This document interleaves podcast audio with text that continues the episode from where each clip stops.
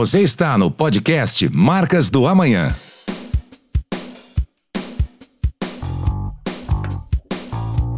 Fala pessoal, eu sou André Correia e serei apresentador de vocês aqui hoje.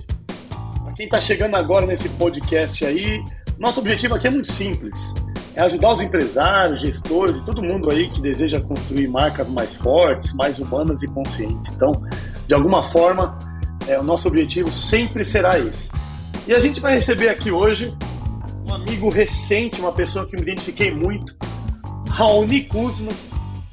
Raoni é o, além de ser lutador de boxe, segundo o nosso amigo João Riva, é, ele é fundador da Orolab, é especialista em estratégia de marca, é designer de conceito, é palestrante, é professor universitário. Ele também apresenta três podcasts, ele pode falar pra gente aqui. E a gente vai falar sobre um tema muito legal, um tema importantíssimo, que é o DNA de marca. Então, o título de hoje é Como transformar o DNA de uma marca em um diferencial competitivo. Raoni, meu irmão, seja bem-vindo, dê um oi para os nossos ouvintes. Muito obrigado mais uma vez pelo seu tempo. Bem-vindo. Oh, muito obrigado, meu amigo. Eu que agradeço, é uma honra estar aqui, ainda mais nesse, nesse podcast que eu acompanho. E eu estou super feliz, eu me senti muito honrado. E o carinho é recíproco, viu, meu amigo? Muito obrigado, é um prazer te conhecer. E espero que esse seja o primeiro de vários papos que a gente possa ter. Vai ser fantástico. E a audiência já dá um oi aqui. Um, um, tudo bem, gente? Como é que vocês estão? Prazer conhecer vocês mesmo que virtualmente. Ouvintes, é, vou deixar todos os links, tá? Então, depois o Raoni da Eurolab, dos podcasts. Então, para vocês que já estão ouvindo aqui, acompanhe. Bom, então, eu conheci o Raoni no podcast do meu amigo João Riva, Universo Marketing, também vou deixar o link aqui. E na ocasião também participou com a gente o Guilherme. Eu já conheci o Guilherme. E depois que eu vi o Raoni falando, eu falei, meu, preciso ter esse cara aqui, eu preciso que esse cara compartilhe esse conhecimento com os nossos ouvintes. E aqui estamos, né, Raoni? Então, muito obrigado, meu irmão, pela, pelo seu tempo. E eu vou começar com a primeira pergunta, que eu estou aqui mais para te ouvir hoje, que é o seguinte: falando em DNA de marca, né? Explica de forma resumida, para quem é o nosso ouvinte aqui, Raoni, o que, que é o DNA de uma marca? Maravilha. É, DNA de marca, de uma forma muito prática, é, é, é a proposta de valor. Tá? E o como essa proposta de valor vai de fato entregar valor para fazer conexões que sejam relevantes para quem direito. Né? E tem um processo que a gente trabalha de uma forma acho, muito clara, que é o nosso jeito de fazer esse design de conceito, que é basicamente traduzir e, e, e, de certa forma, destrinchar a essência de um negócio. E muitas vezes esse destrinchar é achar o fio condutor, que às vezes, muitas vezes está oculto, né? E isso é muito interessante, porque às vezes as pessoas não sabem o que estão fazendo, estão crescendo no espaço, precisam de um rebrand, e aí elas começam a descobrir, olha, tá faltando algo. Né? Então essa, essa relação de desmistificar, destrinchar, fragmentar para consolidar, para entender um diferencial competitivo que seja sólido, que seja estruturado, e a partir disso entender público, e público nas relações de valor mesmo, sabe? Essa relação de Valor para quem? Qual o valor? Como? Qual repertório? Qual contexto? Qual cenário? Qual mercado? Qual dinâmica? Qual experiência de pertencimento cada um quer? E a partir disso, definir esse DNA de, da marca com diversas vertentes e vetores é, num mundo que é caótico, que é impermanente, é, e que a gente vai ter poucas premissas para poder trabalhar de forma clara, para além da análise, né, quando a gente pensa no campo de estratégia, que são os valores que o nosso público tem, que é uma das poucas coisas que tende a ser um pouco mais perene. E por isso a proposta de valor, quando muito bem feita, muito bem orientada, com um direcional muito claro, gera um diferencial competitivo muito estruturante, porque é onde a gente vai construir os vínculos. Porque de resto, né, a marca tem a proposta de valor e, os vínculos que ela cria. O resto muda ao longo do tempo. Então é a forma que a gente vai fazer essa conexão ser bem estruturada. Então esse é um pouquinho, um pseudo resumo, mas esse é um pouquinho do resumo do, do, DNA de marca. É, eu achei interessante é, na nossa, no nosso podcast como você falava sobre isso, né? Porque o resto muda, né? E essa questão de estar oculto, né, Rony? Eu acho que a grande sacada e a grande necessidade das empresas é essa tradução, né? Essa descoberta. É isso que vocês fazem aí na, na Orolab também, né? Eu até trouxe aqui um tema, né? Isso, e uma coisa que é muito legal é exatamente essa descoberta, né? Porque marca, comunicação e futebol todo mundo acha que sabe, né? Mas na ponta, quando a gente pensa nas análises, a, a, coisa fica um pouco mais complexa. E quando a gente faz, a gente sempre deixa muito claro, a gente não trabalha com achismo, cara. Não é porque você falou que é que você é. Né? Legal. Ou a gente define os valores e a proposta de forma clara, define o nosso valor, o nosso DNA, ou alguém vai definir pra gente porque o mundo é maior do que o nosso umbigo. Então a gente precisa ter essa dinâmica de eu sou, me apresento, me torno relevante a partir daquilo que eu sou de fato, posso prometer, posso entregar, e sou da porta para fora, e sou da porta para dentro. Questão de né, reputação. Senão alguém vai olhar para vai olhar para você e falar, cara, eu acho que isso é isso, porque o produto que você entrega é mais ou menos igual ao outro, só que você é um pouquinho mais barato, então você é mais barato que o concorrente, é assim que você vai ser. Ponto. Você é mais barato que o concorrente, até um outro concorrente fazer mais barato que você. Então essa definição é muito importante. o conceito é definição.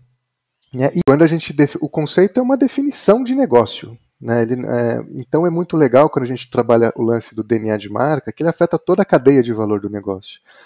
Então, ah, legal, você quer ser ágil, você quer ter um conceito ágil, mas você tem uma cadeia de valor que permita você ser ágil? Você tem uma estrutura e uma cultura organizacional que te permita ser? Se você não tem, não faça você vai se dar um tiro no pé. Puxa, eu sou ultra, eu trabalho com hiperpersonalização baseado numa dinâmica de metaverso com data driven, tá legal. Você tem bala para investir nesse negócio ou você quer só falar que é? Sim, porque isso é muito interessante, porque quando a gente vai trabalhar essa dinâmica da essência e da, do, da definição de negócio, a gente precisa fechar um posicionamento que seja perene. Porque aí, o, o, importante é que o posicionamento não mude por muito tempo. Né? Senão não dá tempo de construir relevância, não dá tempo de enxergar toda a relevância construída e usufruir desse fruto que você plantou. Né? Então é muito importante essa dinâmica de, de entender a complexidade do mercado, entender a complexidade do negócio, entender um pouquinho de cadeia de valor, entender das estratégias de comunicação, dos canais que a gente vai trabalhar para gerar relevância para quem tem que pagar a conta. Né? A gente não paga a nossa conta, quem paga a conta é alguém que a gente não conhece. E é ele é que a gente isso, olha, precisa... ouvintes, uma vírgula aqui, né, Raoni, para os nossos ouvintes. Eu falo, eu, todo momento eu falo para eles irem anotando aí. Percebam que o Raoni falou uma coisa muito importante. Você quer prometer ou falar que você é ágil, mas você olhou para dentro de casa, né, os processos, as pessoas, para ver se você consegue entregar agilidade. Então, anotem aí. Promessa versus entrega. O Raoni falou, deixou um exemplo claríssimo sobre isso muitas vezes é o que a gente encontra, né, Rony? A marca quer ser e a gente tem que ajudar, tem que entender se ela consegue ser aquilo, né? Perfeito. E a gente tem que adaptar, de certa forma, a nossa expectativa também como empreendedor, empresário, estrategista, seja lá como a gente quer se chamar, na realidade que é do cliente. Né? Porque uma das coisas que eu acho muito bizarra, a gente até estava conversando quando a gente foi fazer o podcast, essa dinâmica de tudo tem que ter propósito, tudo tem que ter aquilo, e você vai falar tudo tem que ter pesquisa qual e quant, porque a, a, pessoa ouviu no negócio que é o ideal disso, e o cliente não tem grana para isso, acabou, se vira nos 30 para fazer a coisa acontecer de forma clara. Né? Às vezes a gente tem que ser muito excelente no arroz com feijão. Né? E, e tudo isso faz muita diferença para a gente pensar em estratégia de marca. Né? Porque a gente tem que analisar cenário de mercado, a gente tem que analisar cenário de, de, de processo, a gente tem que analisar o, o, produto em si enquanto algo relevante para um determinado público, a gente tem que analisar canal de comunicação, a gente tem que analisar repertório, a gente tem que analisar um universo de coisa para poder falar, show. Dado o problema que você resolve, a solução que você consegue entregar dentro das dinâmicas que o público tem, o seu conceito é esse. Faz sentido? Faz. Depois a gente vai para os outros direcionais, que é pensar comunicação, comportamento de marca, né, claim de produto. Mas tudo começa com essa definição, que já por si só já é bem complexa. Né? É, então, outras anotações aqui, né? O Raoni falou muito isso, Sebastião também. Faça o básico bem feito. Às vezes, o projeto de estratégia, de estruturação de marca, não necessariamente precisa ser algo mirabolante, super super inovador, não é bem por aí. Às vezes é fazer algo bem feito que ninguém está fazendo naquela categoria, né, Rony? Exato. E por isso da importância da análise. Né? Porque a gente, a gente sempre vai pegar um cliente que vai falar: o meu grande diferencial é a qualidade, é a tecnologia, é o produto. Eu trago um produto da China que aqui é mais barato porque a tecnologia é legal. E isso é tão frágil, estrategicamente falando, que a gente precisa entender uma dinâmica de comportamento de concorrência muito clara e assim, cara, analisar concorrência pra caramba, analisar cenário de mercado pra caramba, e a partir dessas análises ter os argumentos adequados para falar a estratégia, que é, vai ter ali na ponta a nossa conclusão. Né? E por isso que é tão importante esse excelente arroz com feijão, porque a gente está numa era que todo mundo fala que tem que ser data-driven, porque o dado é o novo petróleo. Mas nem todo mundo tem grana para ter um CRM épico ou ter uma automação de growth marketing e growth hacking, seja lá qual for. Às vezes a gente vai lidar com um cara que tem uma planilha de Excel e fala, ó, fala com os meus clientes ali, ó, tá tudo no meu WhatsApp. E é isso, cara, é o dado que você vai ter na mão e você vai ter que fazer muito bem feito com o que você tem na mão. Então a importância da análise bem feita, esse arroz com feijão, que é importantíssimo, é o que vai fazer a gente ser muito excelente. Em qualquer cenário que a gente for trabalhar. Ótimo, é legal você falar isso, porque na nossa realidade, aqui olhando para Tomorrow, a gente tem aqueles clientes ali de médio porte mais maduros e tem aquele cliente que fala assim, André, se eu for investir na pesquisa ideal Exato. e tal, tal, tal, eu não fecho o projeto com você. Ou é a pesquisa ou é o projeto. Então a gente tem que Exato. se adaptar a esse cara, entender o que, que a gente pode levantar de dados essenciais, porque tem coisas que a gente não abre mão para fazer uma boa análise. E é isso, né, Raoni? Porque quem está olhando para esses clientes no mercado brasileiro, América e o mundo? Porque, cara, esses clientes aí são grande parte aí dos empreendedores das empresas no Brasil, né? empresas familiares de médio porte. Empresas familiares representam aí quase 90%, mas quando uhum. a gente uhum. cai no nível para maturidade de empresa, tem muita empresa aí que tá Deus dará, não tem ninguém. Então, de certa forma, tá aí o Raoni, a Oroleve, para pegar na mão também desses clientes e se adaptar. E tentar ajudar, né, Raoni? É a realidade que a gente Exato. vive. Exato. E a realidade que manda, é o fato que é o dominador de todo o processo, né? O fato é o fato. E ponto. O resto é achismo. Então, se o fato é esse, Você vamos tava... trabalhar com o fato. É isso aí. Você estava me falando sobre claim de produto, eu até lembrei aqui que eu, que eu anotei aqui, que você tem um curso lá na, na Brandster. É, você fala muito do método, design de conceito. Me explica um pouco mais. Você até fala um pouco ali de claim, você fala mais coisas ali. Esse método, você que criou esse método, Raoni, design de conceito, explica para nós aqui, para os nossos ouvintes. Claro, é um prazer, porque eu tenho um xodó com o meu método. Porque ele nasceu, é um método próprio, tá, que a gente tem na Urolab, ele já está hoje na 33 versão, então assim, ele já está um pouco maduro. E uma coisa que é muito legal é, o primeiro conceito que eu criei na vida faz uns 10, 12 anos. E foi num período que eu estava estudando gestão pública, chamava Fórum Cadeia Produtiva Sustentável. Eu falei, cara, eu vou mudar o mundo e é isso mesmo, o mundo que lute contra isso. Eu vou colocar todo mundo na mesa, vou pegar um monte de ministro, um monte de gente do Ministério para falar sobre políticas em relação à sustentabilidade. Isso há 12 anos atrás. E aí eu cheguei num, num consultor, tipo, tive uma porrada de apoio institucional, ninguém colocou grana, logicamente. E aí eu cheguei num, num, consultor do Ministério da Agropecuária. A gente que já é mais tiozão, a gente sabe que tinha o agropecuária e o da agricultura. A agricultura é a, agricultura familiar e o agropecuária dos agroboia. Cheguei cara, falei, cara, o meu evento é assim, ele vai acontecer a isso, eu vou colocar todo mundo na mesma mesa e a gente vai definir o rumo do país por causa disso cara olhou para mim e falou: tá, e daí?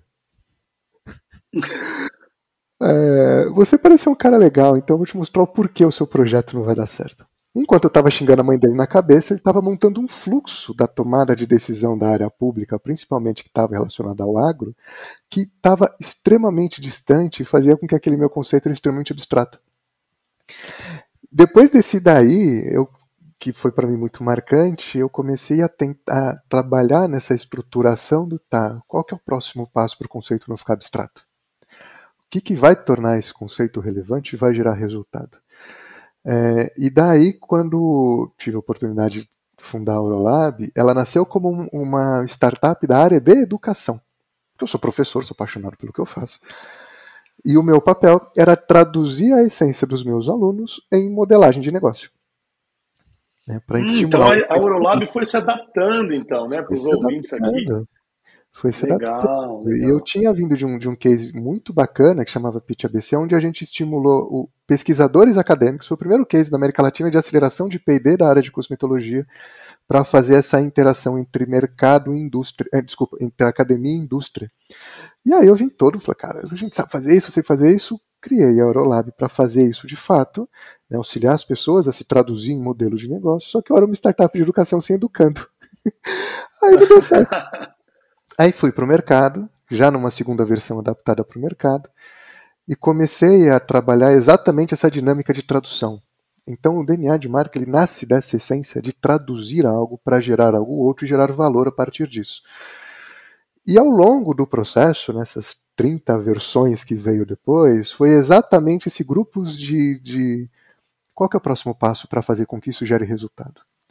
Então, legal, eu tenho um conceito, conceito por si só ele fecha, ele gera resultado? Não, eu preciso ter complementos que vão fazer com que esse conceito interaja com o público de forma adequada, interaja no universo visual de forma adequada, tenha uma linguagem autoral, pensando tom de voz, pensando estratégia de comunicação. E aí a gente foi consolidando esse método que vai do, de fato, de definir a proposta de valor, a estratégia de comunicação, muitas vezes a estratégia de, de produto, muitas vezes até a dinâmica de inovação, é, quando a gente tem acesso, né, uma, entender a cadeia de valor como um todo. E aí hoje a gente tem um catatal, né, a gente entrega uma dinâmica que vai muito além do conceito. Mas o conceito é o grande diferencial e o direcionador de todo o processo. E esse método gigantesco que a gente trabalha hoje, ele tem como pilar fazer com que o DNA da marca alcance o resultado que merece, né? que precisa ser colocado, e tenha perenidade de posicionamento, com um diferencial claro, baseado em dinâmica de mercado, baseado em dinâmica de público, para que a gente tenha de fato uma marca que seja relevante. Senão a gente cai naquele funil comum de ah, peguei um template ali do, do, do, do Google e estou fazendo o meu brand book, né, que vai pagar porque não vai ser relevante para nada. Então a gente tem um trabalho muito grande de fazer esse processo. Né? Então a gente tem um método hoje com alguns passos que vão evoluindo ao longo do processo de forma muito clara. Tá? E aí, André, se eu estiver falando muito, você pede pra eu calar a boca, pelo amor de Deus, tá? Porque senão eu não paro de falar. Que isso, cara? Tô aqui pra te ouvir, velho. Vambora. Tá ótimo. E é o, o, seguinte, até porque no curso até eu gosto muito de falar, gente, pega o. O método tá maduro, então se você tem uma demanda próxima, se aproprie e adapte à sua realidade. Né? Porque todo o universo que eu fiz foi para uma equipe dentro de, um, de uma dinâmica uhum. de pequenas e médias empresas. Né? As grandes, eu já trabalhei com grande, mas as grandes não é uma coisa que aparece todo dia para a gente. Né? E então a gente começa, por exemplo, a primeira reunião que a gente faz é uma dinâmica de cara, qual que é o teu desafio? Eu vou te, me apresentar e mostrar o meu processo baseado no seu desafio para ver se faz sentido você me contratar ou não. Porque tem que, acho que o primeiro ponto é ter essa ética de a gente nem todo mundo precisa da gente naquele momento. Né? Tem prioridade. Cara, é legal você falar isso. Porque a gente fala muito aqui, onde a gente não vende projeto por vender. Primeiro a gente precisa entender se a nossa solução dá fit com o desafio. Perfeito. O momento daquela empresa, né? Isso que é uma coisa que a gente tem muito em comum, assim. E esse método você ensina os alunos a aplicarem nos seus negócios ou em algum outro negócio, é isso? Sim, Dos sim. ouvintes aqui. Totalmente aplicável, porque tem que ser aplicável, senão fica teórico, né? Fica um conceito pelo conceito. Uhum. Então, assim, acho que a primeira coisa que a gente faz no curso, é a aula mais longa é cenário social, é cenário de mercado, é, é dinâmicas de comportamento. Né? Porque ah, todo mundo fala, a nova tendência é essa. Tá, desculpa, foda-se, desculpa o, o, francês, mas tendência é não, condiz com a realidade das coisas. Né? O grupinho, o núcleo Leblon da novela das oito não significa que seja um padrão global né, de comportamento, né, o chato do sapatênis. É, então... é isso aí. E, cara, é, é uma vírgula aqui, né? Outro dia me perguntaram, André, e o metaverso para os seus clientes? É uma tendência? Eu falei, cara, para alguns clientes meus, ele pode até ser uma tendência, mas ele está longe. Ele precisa fazer, comer muito feijão com arroz para chegar lá ainda. Precisa fazer muita coisa ainda. ah, perfeito, perfeito isso. E uma coisa que assim, eu, sou, eu nasci no mercado de cosméticos, né? Minha família é tradicional nesse mercado, então por ter essa vivência, eu posso falar grosso em determinados ambientes, assim. Uma pergunta que eu faço para eles é, para tomador de decisão, que eu adoro puxar o de tomador de decisão, porque ninguém puxa.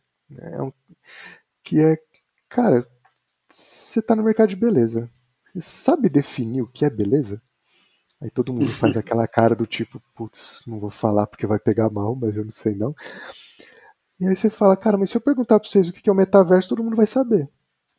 Ou seja, você está preocupado em quê? Em seguir tendência ou ser relevante para alguém? Né? E ser relevante para alguém, você precisa definir o que é beleza, porque você está lidando com algo que é extremamente potente na formação da identidade de alguém. Né? Se você não sabe o que é beleza e trabalha no mercado de beleza, está fazendo o que aqui nesse rolê?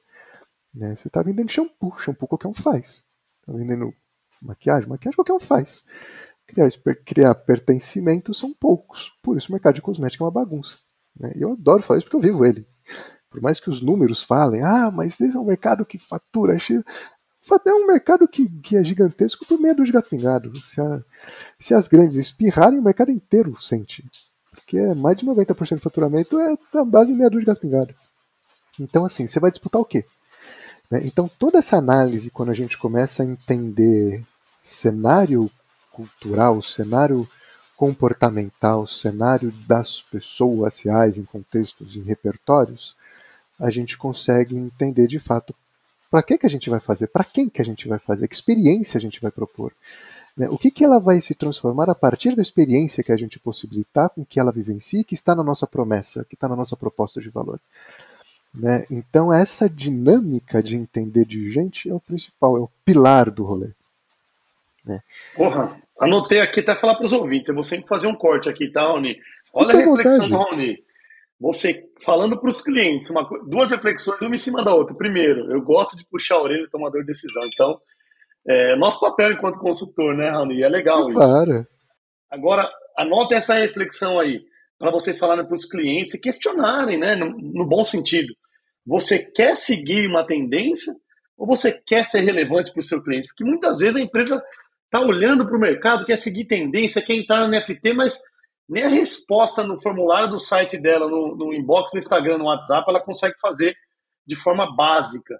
Então, é uma lição que a gente tem que levar aqui. Né? Acho que a, a lição desses primeiros minutos de podcast é isso: fazer o feijão com arroz e entender pra, o que você quer, o que você está buscando. Né? né? A empresa quer pular degraus e nem fez o primeiro ainda, né? Pois é, e aí se atropela, porque ela, é, a gente está numa, numa cultura de, é, empresarial, a gente que está no meio de. Já, já é macaco velho de mercado, a gente sabe que tem uma, uma ansiedade de crescimento de espasmos, porque tem um timing de coisa que se a gente não pegar o timing da coisa, alguém vai pegar. E o cara vai pegar com timing ou sem timing, e vai ter sempre alguém com muito mais grana que você fazendo o que você faz e muito melhor. Né? É a dinâmica do mercado, é capitalismo, não tem espaço para. A gente entende assim, enquanto concorrência que é, não tem espaço para todo mundo, porque alguém está sempre disputando a carteira de alguém. A carteira de alguém, ou ela vai te dar dinheiro ou não. Simples assim. É, então a gente precisa ser muito relevante. Para ser muito relevante, a gente precisa tirar a bunda da cadeira e entender de gente. Né? Até nas relações de comportamento, né? que a gente até conversou no nosso podcast. Cara, como é que eu entendo uma dinâmica de, de, de antirracismo, de diversidade, num país que tem uma que infinitamente é, é a maioria da população é negra?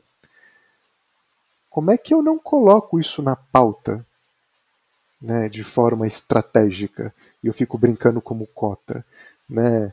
Então, dado que é bastante interessante para você ver como o nosso mercado ele é imaturo, ele é ingênuo em relação a estratégia e competitividade. Ele quer seguir tendência. A gente precisa puxar a orelha e falar, cara, para, tendência passa. Né? É, o, é a Anitta de 3M, né? No momento estava lá voando, depois passou. E passa. Né? Então a gente precisa entender de fato o que é valor para quem. Né? Será que para uma pessoa preta que ela acorda e o mundo faz questão de mostrar que ela é preta, da hora que ela acorda, da hora que ela dorme, e todas as dinâmicas de experiências que no varejo, por exemplo, faz? Cara, será que você, quando preto, e entra num mercado que é aquele mercado que fala de gente que é exultante, né? E você vai lá e sempre tem uma música francesa tocando, será que a experiência é a mesma quando você ganha um segurança do teu lado? Né? Será que é, é, é, isso mesmo que você está propondo para o teu cliente? Né? Então, assim, é, o racismo estrutural está na, na, veia do, da, da, da, alma do mercado, ele está muito bem espelhado no processo de tomada de decisão. Então, como é que a gente tira isso? Mostrando como, né? educando. Ninguém tem obrigação de, de, de amar né, e de, de, querer dar abraço em todo mundo. Mas tem uma questão de caráter que a gente precisa colocar, porque isso faz parte de uma dinâmica de reputação de marca. Então, Perfeito. quer ser diverso, seja diverso direito. Porque não tem mais ninguém besta no mundo e ninguém idiota. Fala, ah, tem uma pessoa preta na comunicação. Ah, então ele é legal. Não, gente, né, tem um outro dado, dois dados outros que são bastante alarmantes, e por isso que é tão importante a gente entender esse cenário, que, por exemplo, 56% dos trainees estagiários são negros, 4% são gerentes, 1,3% são diretores e 0,3% são presidentes. Isso diz Olha muito. a diferença dos números, né? Como pois cai, é. né? Pois é, Está isso diz né? muito né? sobre a cultura do negócio. E quando a gente chega numa dinâmica né, nos discursos neoliberais, em Estado mínimo, meritocracia, tem um estudo recente da locomotiva que aponta que se equiparasse salário, só equiparasse salário, seria injetado um trilhão de reais na economia. Não existiu nenhum estímulo econômico em nenhuma época do governo que chegasse perto disso. Ou seja, meritocracia para quem? Estado mínimo para quem? É legal ser isentão? É ilegal para quem? Então, compreender dinâmica social faz toda a diferença para a gente falar de comportamento. Comportamento faz todo sentido para a gente falar de experiência. Experiência faz todo sentido para a gente falar de relevância. Então, ou a gente entende de gente de uma forma mais profunda, ou a gente vai ficar patinando em relatório de tendência. Isso, torcendo para que a tendência não mude, porque quantas pessoas extremamente competentes fecharam a porta no início da pandemia e ninguém estava esperando a pandemia. E esse é o mundo. Né? Perfeito. Às vezes você fica se apoiando numa tendência ou num dado secundário que não diz respeito à sua realidade, você não vai conseguir, né? Entende? A, a raiz é entender de gente e da gente que você quer ali ser relevante. Entender de Exato. gente num contexto amplo e depois daquela parte específica, né? Exato, e quando a gente começa a entender essa dinâmica, a gente consegue até fazer alguns exercícios de futurologia que dão muito certo. Né? Então, por exemplo, Cara, muito em breve a gente vai ter uma, uma era de hiperrelevância. Isso é uma percepção minha, tá? Por quê? Começa a articular o que está acontecendo no cenário político, cenário econômico, cenário de mercado e algumas tendências que estão se vendo, que a gente vai começar a perceber que essa dinâmica de que hoje basta aparecer para ser que está tudo bem, em algum momento vai mudar. Que o SG, que hoje é o assunto do momento, mas está extremamente distante do universo que a gente atua, é, pensando em forma prática e orientado para uma dinâmica uhum. de resultado, é, em algum momento vai cascatear das grandes empresas para chegar nos bancos de varejo para a gente falar de fato de crédito baseado numa dinâmica de métrica de governança baseada em ambiente social. Quando isso chegar, quem não tiver preparado está ferrado. Ou seja, já se prepara, porque vai acontecer. Então, todas as dinâmicas, quando a gente começa a entender essa relação de comportamento, FOMO, Bunny, SG, é, economia de atenção, tudo vai convergendo para uma dinâmica, cara, eu quero simplesmente aquilo que, eu, que você prometeu, porque é aquilo que me gerou conexão. Por que, que você quer fazer mais do que você está querendo propor, cara? Que eu não preciso mais disso, eu quero um abraço, eu não quero metaverso. Se eu quero um abraço e eu que vou pagar a conta, me dá um abraço, cala a boca, sabe? Menos. Então é, a gente faz, fala muito isso no curso, é, é essa compreensão de cenário social para depois falar de técnica, para depois falar de método de, e processos de definição de DNA de marca. Vocês estão vendo a profundidade aí, né, ouvintes? Até vou, vou parafrasear meu amigo João, a gente fica até mais inteligente aqui falando com o Raoni. Ô, Raoni, então, cara, a gente falou aqui, do, aliás, um abraço pro pessoal da Brandster, Guilherme Sebastiani, muita gente que não conhece ainda, primeira escola online de, de branding aqui do Brasil, né? Tem muita coisa legal. E o Raoni é um dos professores em, em, um dos cursos lá, né? Um dos professores. E você também comentou aqui, Raoni, agora uma curiosidade. Cara, você falou que você era da área de, você veio da área de cosméticos, é isso? Você nasceu nessa área aí? Nasci, o meu pai foi designer de perfume da Rastro, que foi acho que uma das primeiras, se não a primeira perfumaria do Brasil. E Caramba, designer família... de perfume, velho. Designer de perfume. E a minha família. Designer não da, da, embalagem, o designer do produto ali, do. de tudo. De tudo. Sensacional. É muito legal. Me conta é mais muito... dessa história, me conta mais dessa curiosidade. E é muito legal, assim, porque o ter um pai designer me ajudou muito a enxergar o valor no design, né, para além do produto. Isso foi muito importante. Sem dúvida, de forma muito mais ampla, né? Para resolver problemas, né? Exato, e pensar em estratégia. Então, legal, eu tenho esse, esse desafio. Como é que eu articulo a melhor fragrância dentro de uma embalagem que tenha dinâmica sensorial, dentro de um pump que vai soltar uma coisa especial, é, um volume de produto específico, dentro de um design que vai encantar de uma forma, dentro de um processo de comunicação que vai gerar outra coisa? Então, pensar nessa visão sistêmica foi muito interessante. E eu tenho uma mãe e um irmão também que estão na área da, de editoração, de publicação, nesse mercado que, que trabalha de forma muito bacana na parte de formação de opinião para tomador de decisão. Né, que é uma revista chamada Atualidade Cosmética. Então, estou muito inserido nesse mercado que me deu muita experiência, e, e, por viver muito com tomador de decisão, eu me dou esse luxo, muitas vezes, de puxar a orelha. Falar, não sei como é que é teu dia a dia, fião. Né? Eu sei que você precisa apagar incêndio, mas se você quiser ser relevante, tem, tem caminhos para ser. E não adianta querer crescer no espasmo, porque uma hora você cai. Então, e tá tudo bem, né, Raoni? A gente não tá sendo romântico com a marca, nada disso, cara. É muito pé no chão do que realmente a gente está alinhando expectativa do que a gente quer construir, né? Se realmente você, você quer construir valor, você tem que começar a fazer um trabalho, entregar, né? E legal, cara. E, e aí você naturalmente, obviamente, tem vários projetos trabalhando nessa área ainda, né? vem, vem vivendo dessa área.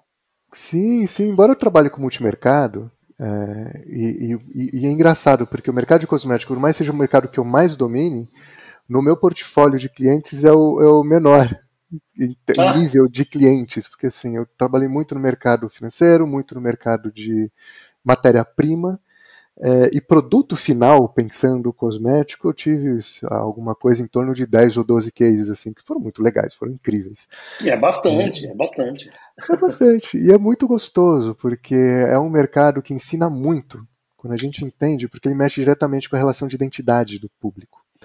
Uhum. Né? E ele é um meio da gente refletir sobre exatamente esse papel. Qual é o teu papel no mundo? Você quer vender produto como todo mundo vende? Então, a tecnologia diz muito pouco sobre isso. Porque você vai vender, uhum. vai vender preço, você vai disputar centavo com as gigantes. As gigantes podem disputar centavo, você não. Então, uhum. se você não for uma Procter, uma, uma Unilever, uma Natura, um Boticário, cuidado, não entre no mercado de massa. Aí você começa a ter uma dinâmica entre no mercado de nicho. O nicho está dentro de um cenário, está dentro de um contexto, que tem uma cultura, que tem valores e repertórios específicos. Ah, mas eu quero vender um produto para a mulher brasileira. Mulher brasileira não existe. O que existe são pessoas dentro de um contexto, de um território, de um, de um valor específico que buscam demanda, que tem demandas e problemas específicos a serem resolvidos. Então é uma escola muito interessante para pensar estratégia, porque você precisa ser extremamente específico dentro de um mercado que é extremamente comoditizado que acha que inovação é mudar a cor da tampa. E por isso tem um lançamento a cada seis meses, porque se é, tão, é uma dinâmica de commodity tão forte que se não lançar em cada seis meses, o público esquece que a marca existe. Não importa o tamanho dela. Porque enquanto a gente tem crise econômica, você fala de preço. Enquanto você não tem crise econômica, a gente espera que em algum momento a gente tenha uma, pelo menos uma tendência de melhora, é, as premissas e, os, e, os, e, as dinâmicas de escolha para um, uma experiência o produto mudam. Né? Então, assim, cara, quem vende commodity torce para sempre ter algum tipo de crise para vender preço. Né? Isso não é perene, isso não é minimamente saudável. Então, e então, se torna frágil para o negócio, né? Fragiliza, né? o negócio não se sustenta pensando em longo prazo, né? Exato. E essa relação de resultado, experiência, impacto é uma baita escola porque o resultado é, é basicamente próximo, mas a experiência até chegar ao resultado, que vai entrar uma dinâmica de pertencimento, de representatividade, vai fazer toda a diferença para aquele resultado que vai ser gerado, que é basicamente a pessoa olhar para o espelho e falar: Cara, tô pronto para a guerra, tô linda, vambora. Era isso. acabou. É, você pega, você pega o mercado de beleza masculina, por exemplo, né, o mercado no Brasil, Brasil que cresce, assim como cresce no mundo, apesar da crise, é um mercado que vem crescente, né?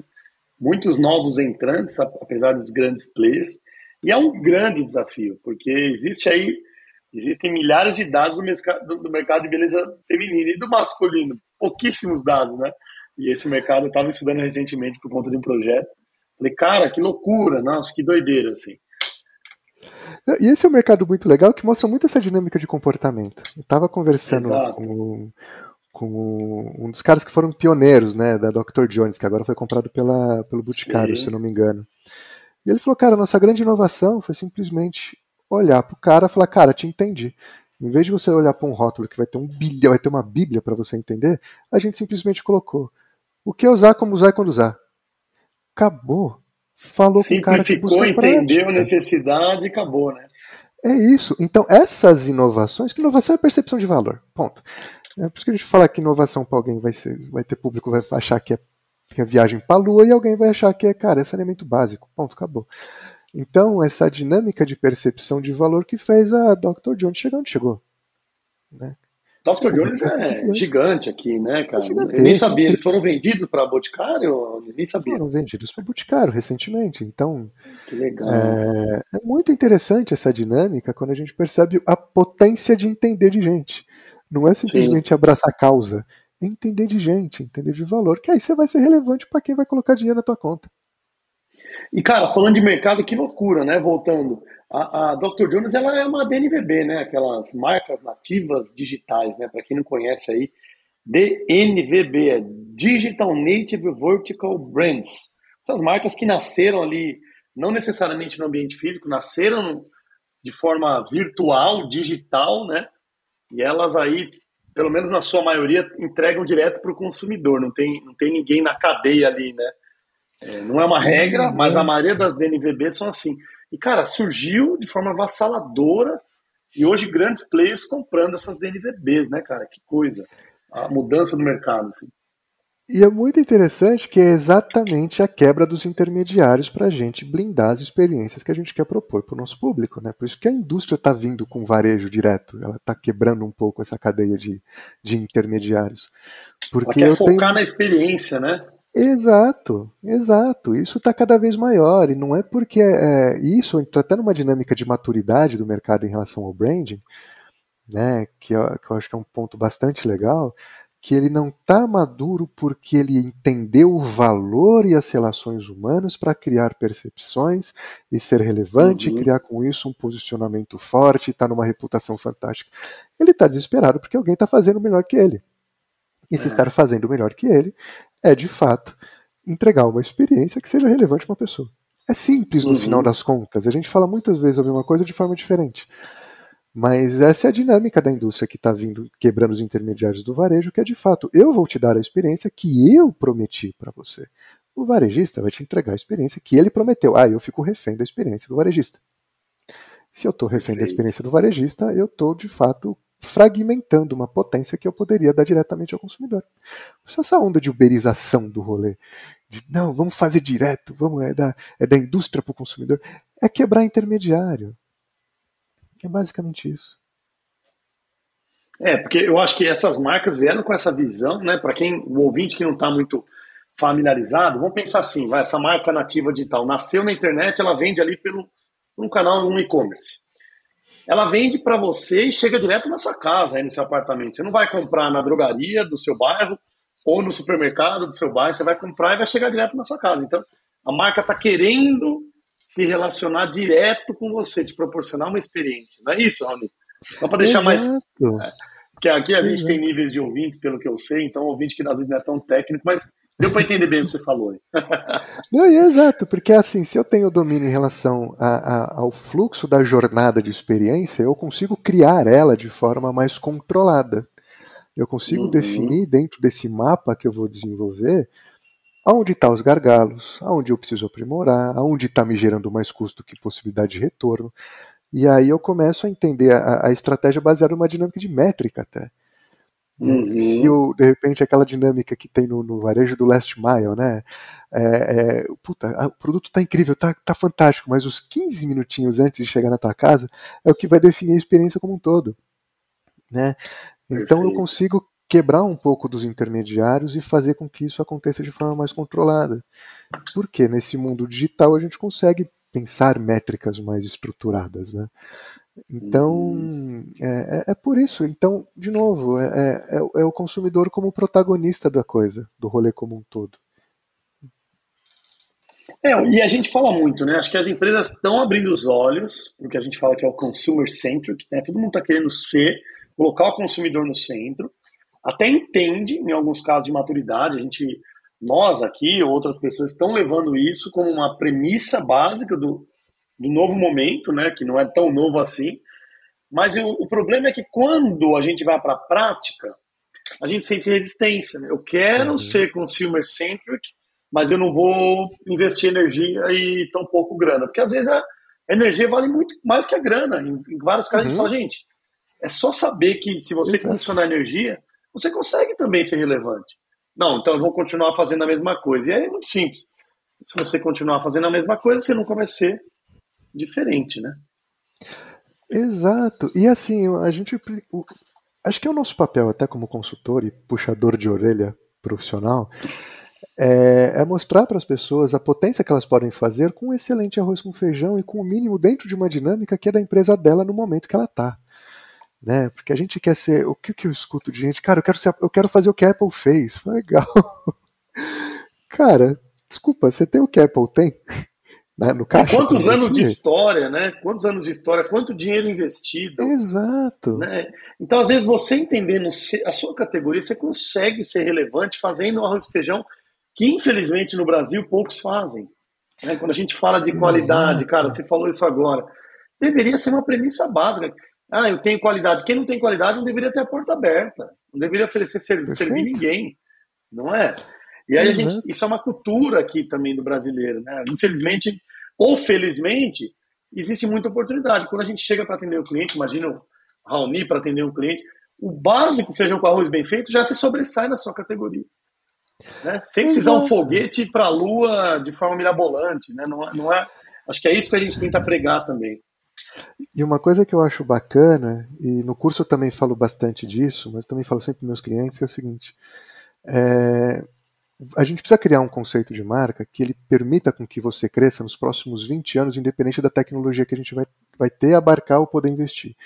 Então ele vai nascer com, com um tom um pouco mais genérico, para que a gente possa abraçar as coisas sem criar risco de reputação ou posicionamento. Então eu nunca vou colocar numa marca, por exemplo, usamos tecnologia XPTO ou o nosso produto ele tem isso, isso, isso. Não, é a marca. Para. Vamos fazer uma divisão clara entre produto, marca, serviço, marca. E quando a gente começa a tornar isso visível, né, e o cliente entende, e é muito bacana quando isso acontece, a gente deixa muito claro o seguinte: então a gente lança esse conceito já orientado para que você, você tenha uma possibilidade de crescimento orgânico. Hoje o que você tem, você vai entregar. Entregando bem, você vai entregar o conceito. Ele já está baseado nessa dinâmica. Mas amanhã, quando você estiver voando, você virar um unicórnio, você virar, tiver muita grana, você vai entregar o conceito. Só que com outros, com outros features, né? com outras possibilidades de experiência. Mas a essência vai ser a mesma. Então isso é muito bacana quando a gente pensa, né, você que é especialista em posicionamento, essa relação da perenidade do posicionamento. Né, e, meu, e isso vai definir toda a relevância do negócio na linha, no, no ciclo de vida que ele tiver. Tem que ser perene, né? Porque você, a gente fala aqui, né? Como que você se projeta? Primeiro a gente está falando sempre de futuro, né, Raul? Uhum. Cara, projetar um posicionamento é um grande desafio, porque ele mexe com a estrutura, né? E, e quando mexe com a estrutura, tem que ter essência e esse DNA que você vem falando e vem ensinando para nós até agora, muito bem é, traduzido, muito claro. Como que você vai criar programas, iniciativas e ter responsáveis? E não vai ser isso da noite para o dia.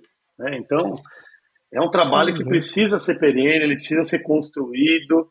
É, de novo, a gente sabe que branding traz aqui, já no curto prazo, uma série de impactos né, de comunicação, de clareza, de conexão com o cliente mais ideal. Mas, cara, quando a gente fala de uma projeção de posicionamento, vai ser sempre médio, médio longo. Né? Você vai todo dia construindo um pouquinho, dando um pouquinho, um passinho por dia. Uhum. Não é que você vai. A gente fez um, um, podcast com a Guta, da Purple Metrics, e ela falou uma coisa legal. Não é que você, de repente, não tem uma marca, não tem, não tem, bom, a marca, de repente, foi construída. Não. Né? É como você vai ali um pouquinho por dia fazendo isso. Né? Essa perenidade, uhum. é assim que a gente vai se tornar sustentável a longo prazo. Né? E, e, uma coisa que eu acho muito legal, que eu acho que é uma coisa que a maturidade vai dando pra gente, é, é, é ter essa flexibilidade, essa resiliência de sempre estar tá orientado para as dinâmicas das coisas que a gente não faz ideia que pode acontecer. né? Uhum. Então, legal. Que estratégia a gente cria para o momento pandêmico? Mas o pandemia acaba. Que estratégia a gente cria para o pós-pandemia? Entendendo que o nosso público mudou o comportamento dele. E que estratégia a gente vai criar depois para manter a estratégia que a gente consolidou dentro de um público que já não é o mesmo, mas ainda é consumidor da nossa marca? Mudamos linha, mudamos arquitetura de marca, mudamos linguagem, mudamos comunicação ou mantemos? Então, essa, essa experiência que a gente teve nesse, nesse presente um pouco trágico foi muito interessante a gente entender o valor de, de, de, de fato ter a estratégia na veia e no dia a dia da operação, porque a gente não sabe o dia de amanhã de forma literal. Né? Isso é muito interessante. Né? E quantas pessoas extremamente competentes fecharam a porta na pandemia? Então não é relação de competência, é relação de fato de estratégia. E estratégia perene, estratégia orientada de fato, para criar relevância em diversos cenários. A pandemia mexeu, né, mudou a nossa vida das empresas em todos os sentidos. Né? Quantas empresas aí e, e, a gente tem vários dados que comprovam que uma marca mais forte, a gente está falando de sustentabilidade, de, de, sustentação, né, de perenidade, as marcas mais fortes, não há dúvidas. Depois a gente pode deixar link aqui de algumas pesquisas, eu vou deixar para vocês. São as marcas que aguentam as crises, passam pelas crises de uma forma menos impactante, né? Elas estão, de certa forma, mais estruturadas. Não é uma regra, mas na sua maioria tem vários estudos que comprovam isso, a marca forte, ela sustenta né, um período de crise. Exato, e é o papel da reputação, por isso que é a palavra da moda. E é importantíssimo a reputação por causa disso. Né? Então, é aquela coisa de, puxa, olha, aquela marca eu confio, cara, e eu tenho 50 reais na conta. Eu preciso saber exatamente o que eu vou comprar. Uhum. As dinâmicas de consumo mudam conforme a economia se transforma. Né? Nem todo mundo tem dinheiro a dar com pau todo dia. Né? E a gente está num país pobre, que tende ali a ter uma curva de pobreza cada vez maior. Como é que a gente lida com isso? Né? Para a gente até sair dos discursos do guru, que é aqueles guru milagroso, quântico, coach, transcendental, que é um maluco que não faz ideia que você existe, mas tem certeza que se ele te olhar e te dar uma receita de bolo, você vai ficar bilionário do dia, do dia para noite. É, é, é, cada e, uma, né? É, Aí você vai descobrir como é que o cara ficou milionário, que o pai deu o primeiro milhão para ele. Então, assim, é, essas dinâmicas de gurusísticas, vamos colocar assim, é, elas são um grande tiro no pé. É um grande conforto, né? Porque você fala, ah, o cara tá falando lá 10 passos para a gente criar a marca perfeita, 15 passos para a gente criar a reputação. Mas no dia a dia a gente sabe que não é assim. É dia a dia, mão na massa e, cara, suor, um pouquinho de angústia, um pouquinho de cachaça e muita análise. É isso aí. Cada, acho que cada marca, cada, cada negócio tem a sua peculiaridade, tem o seu momento, Exato. tem a sua tem as suas lideranças, isso tudo impacta completamente. Não, não, existe e nunca vai existir uma receita de bolo única, né? Por isso que quando eu vejo qualquer coisa de receita de bolo, eu já fico meio averso. Putz, não dá, a gente precisa se adaptar, né? Não, tem, não, não dá para pensar Exato. em algo único para todos. Impossível. Exato. E quem quer receita de bolo está se dando de presente um tiro no pé ou um abraço com a relevância, porque é exatamente o que você falou, André. Cada negócio é um negócio, cada dinâmica de mercado, cada cenário, cada setor vai lidar com, com peculiaridades que são daquele setor. Né? Setor de biotech é infinitamente diferente do setor de, de, de, de, de educação básica, né, que é diferente, extremamente diferente de bens de consumo, extremamente diferente de trabalhar com uma construtora, que é infinitamente diferente de lidar com a indústria de matéria-prima global. Né? Então, a gente pode usar o mesmo método, a gente usa o mesmo método, mas a gente analisa de formas específicas para que o método funcione. O método é o meio. Né? O que vale no processo é o como a gente interpreta o mundo para colocar em forma né, processual dentro de um método. Mas a análise que a gente faz, a interpretação que a gente faz do mundo é o que vai fazer a gente ser muito bom. Ou muito comum. Muito bom, Rony. Cara, podia ficar aqui falando por horas. já deu 54 minutos. muito bom. Rony, eu acho que a gente conseguiu passar por tudo que nós gostaríamos. Poderíamos falar, puxar aqui mais ou menos uns quatro temas e fazer outros podcasts. Aliás, já está convidado para a gente falar de um novo. prazer. Ser uma honra. Eu queria, hoje a gente veio falar de DNA, mas você viu que a gente vai longe, né? É, e tudo isso tem a ver com DNA. Cara, se você pudesse dar uma dica final aqui, embora já tenha passado para os nossos ouvintes, para os empresários, gestores, é, qual seria, Raoni, para a gente, infelizmente, finalizar esse episódio de hoje, mas a Raoni voltará.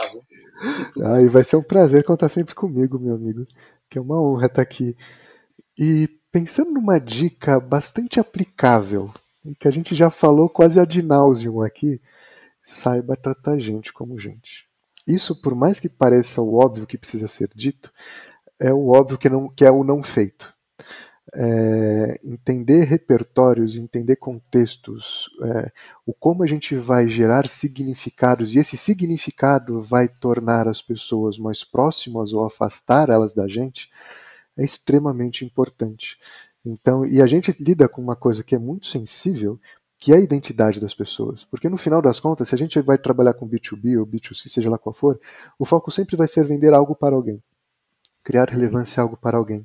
E a gente tem um papel fundamental, de forma muito clara, numa dinâmica onde a gente é muito mais consumidor que cidadão, de estimular uma identidade, de estimular com que uma pessoa acorde melhor ou não, de estimular com que uma pessoa tenha assertividade naquilo que ela está investindo, porque aquilo de fato vai ser o único que ela pode investir. E se você prometer alguma coisa que você não vai entregar, você está criando um mal infinitamente maior, que a gente espera muito que você tome alguns tapas se você fizer isso, porque além de não ser ético, é realmente uma é, é, é, brincar com vida de pessoas reais. Então, quando a gente fala, puxa, vai entender diversidade, vai entender antirracismo, é saber de fato que a gente precisa lidar com gente para além da dinâmica do textão bonito, para além da dinâmica da bandeira, para além da dinâmica do, da cota. Né? Então, quando a gente fala de fato vai aprender a tratar a gente como gente, é olhar o mundo para além do umbigo, é entender que os valores do mundo são diferentes do valor que você vê no espelho. E isso que vai fazer toda a diferença. Aquilo que eu quero de me sentir representado ou parte de uma marca vai para além de uma consciência, vai para uma ação. Né? E comportamento e consciência não muda comportamento, que muda caráter. E por isso é tão importante a gente saber de fato é, respeitar a inteligência, a dignidade e, e, e, e, principalmente a essência das pessoas que não são a gente. E isso tudo demanda tirar a bunda da cadeira e ver o mundo como ele é e não como a gente gostaria de ver. A gente não pode mudar o fato. O fato é fato. Não interpretemos o fato a partir do nosso umbigo. Isso é muito bizarro. É isso, meu amigo. cara, muito bom. Aliás, ouvintes, para quem não sabe, até vou convidar o Raoni para um programa falar de diversidade e antirracismo. A gente fez um evento mês passado e, e, um dos dias, dos temas do evento foi, foram estes, né? A gente falou muito sobre isso. Eu mesmo aqui como homem branco, privilegiado, né? É, a gente tenta levar e conscientizar, ajudar a educar, mas eu não vivo isso na pele, né? Como você disse, né, Rony? Você vive em todos os sentidos. Então, puta, você seria um cara perfeito para o nosso evento, ele já foi muito bom. Eu já anotei até seu nome para o ano que vem aqui, para um, um, tema muito legal. E, cara, para terminar, eu, eu anotei uma dica que eu acho que eu queria. Eu vou abrir uma aspas e vou deixar uma dica número dois em seu nome aqui, tá? Que seria o seguinte, claro. que o Raoni falou muito aqui. Então, primeiro, entender de gente, tratar a gente como gente. Vocês já entenderam a pegada do Raoni, a visão dele, que é, que é assim, magnífica. E o mais legal, que ele deixou aqui uma outra dica para os empresários, gestores. Faça o feijão com arroz bem feito. Antes de tentar inovar, de novo, faça o feijão com arroz bem feito. Muitas vezes na sua categoria deve ter uma série de empresas que não estão fazendo feijão com arroz bem feito. Só com isso você já vai conseguir talvez encontrar um diferencial que você estava tentando buscar ou tentando fazer e está ali na, na, sua frente, né? É investir tempo nisso. Perfeito. Certo, Rony? Certíssimo, meu amigo. Muito obrigado mais uma vez pelo seu tempo. Chegamos ao fim desse episódio. Em breve o Raoni estará aqui conosco. E é isso. Até a próxima. Grande abraço. Valeu. Até a próxima, gente. Obrigado, meu amigo. Prazer.